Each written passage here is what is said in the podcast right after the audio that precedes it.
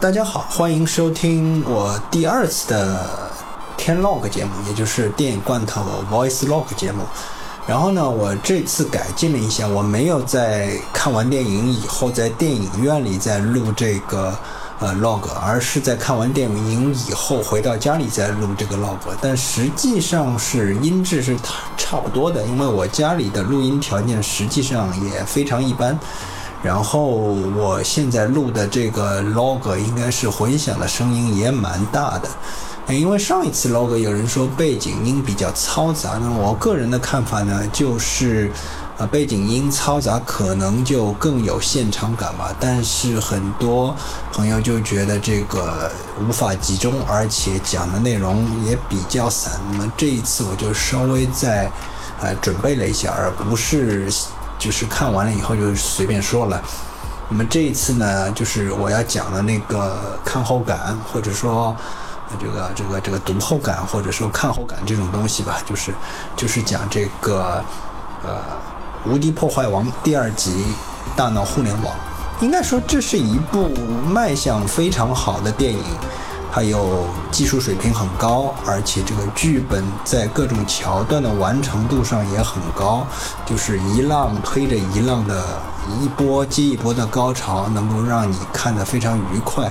而且呢，它跟之前那部片子，也就是《格林德沃之罪》相比，它是一个门槛就低很多的电影。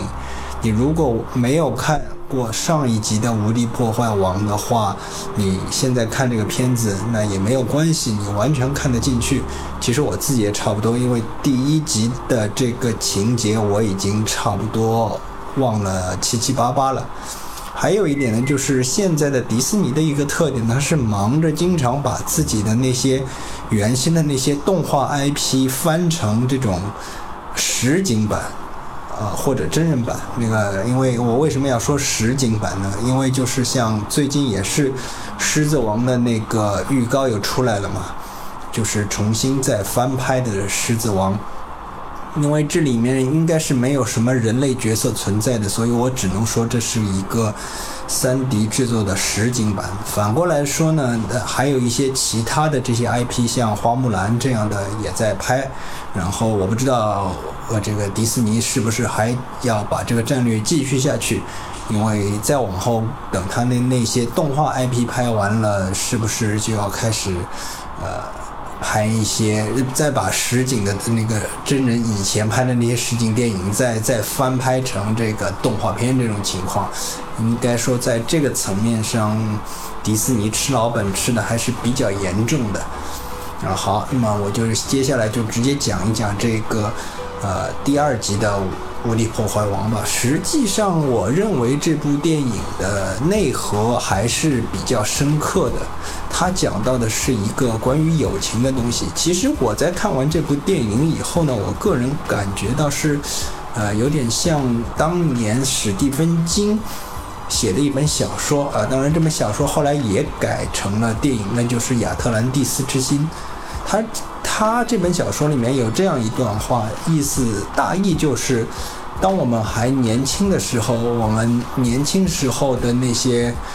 快乐的瞬间，就让我们觉得自己生活在仙境里一样，就好像在亚特兰蒂斯。然后我们突然有一天就长大了，然后我们长大以后呢，这种儿时的景象就像自己的心一样，它虽然在自己的心里，但是这个心只能够分成两半，一半随着自己长大要随身带走，另外一半就直接留在回忆里面了。这是我看完这个无敌破坏王这个第二集之后马上想到的一个片段吧。应该说这个桥段埋的还是，这个核心埋的还是很深的。但是呢，它因为这个迪士尼有一个，也不能说是缺点，其实应该说是优点，就是把所有的这种核心内容都转变成一场接一场的这种打斗和追逐场面。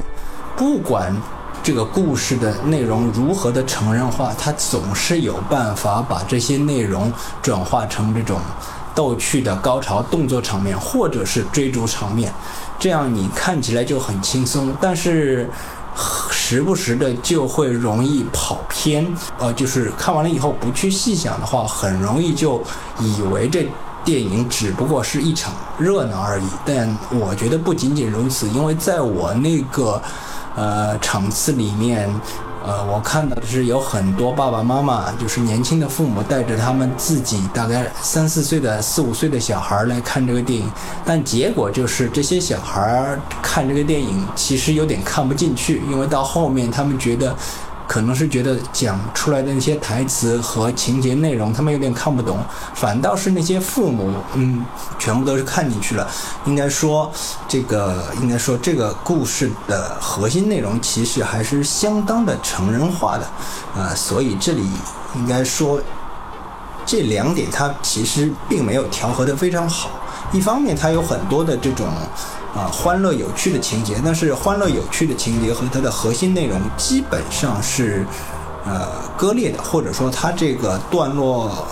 的这个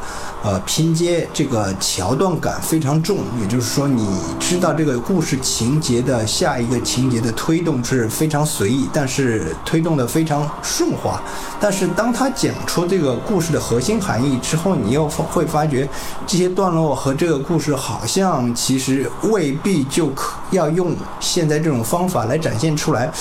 你总觉得有什么地方显得特别各色。其实这也是这个他这类商业片和这个真正的所谓有一个主流观点和这个导演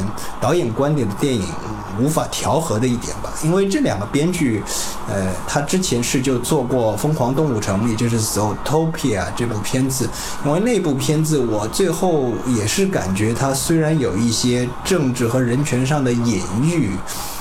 但是它有一个比较好的题材，那就是拟人化的动物。但是你回到这个无敌破坏王第2集这一里面，你用这样的一个壳子去套你这样的一个核心的话，它还是有一些这种从量体裁衣的角度来讲，它有一些不合体的地方在的。当然了，它里面有各种各样的彩蛋，或者说各种各样的梗，其实这个我个人认为也不能算是彩蛋或者是梗吧，更多的是迪士尼本身的一种企业文化的在展示，甚至于他直接让手下的一些明星员工出来给自己站台，甚至于通过一些自我嘲讽或者自黑的方法就让你对这个大 IP 公司也就是迪士尼产生更多的好感吧，也就是这样的。当然了，我还是觉得这是近期以来看得非常欢乐的一部电影，这就是我对这个片子的全部感受。当然它内核的那一部分我觉得其实可以有机会的话可以深聊一下，因为这里只言片语一两句也说不太清楚，但是它其中对友情的刻画我觉得还是比较成功的，它这一点也是相当接地气的，甚至于我后来又想到的一个史蒂芬金的另外一部片子就是《肖申克的救赎》，它里面有一些这个我觉得有一些互文的东西在里面。你比如说《肖申克的救赎》里面就是瑞德和多弗瑞恩之间的一些情感互动，包括他们这个关系的发展。同时我觉得这个片子从这个角度来讲它还算得上是一部真正的续集，因为它确实在人物关系和人物性格上做出了一些拓展，而不仅仅是像有些续集电影那样就是仅仅是在场面上做了一下升级，然后在打闹戏上有规模扩大了一下而已。但是在这方面，这个作为一部迪士尼的商业片这方面是必要的，但是这里面的这个互联网包括其他的一些东西，或者说别人已经看出了一些什么各种各样的隐喻它其实也仅仅是一个有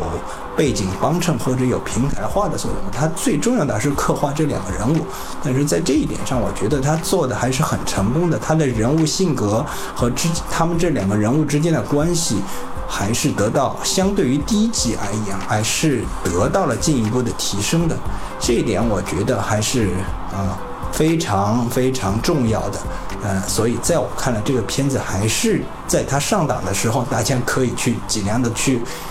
看一遍。而且我觉得呢，就是像这样一部影片其实可以国语版，因为现在的一些这些英文呢，因为你还要看字幕，这类片子对话量特别多，而且现在有一个字幕的问题，就是这个字幕经常会提前跳出来呢，就是把那些关键的笑点或者有趣的部分就直接提前透出来了，它没有随着这个情境和人物的这个当时说话的那个语气和这个状况恰如其分的跳出来，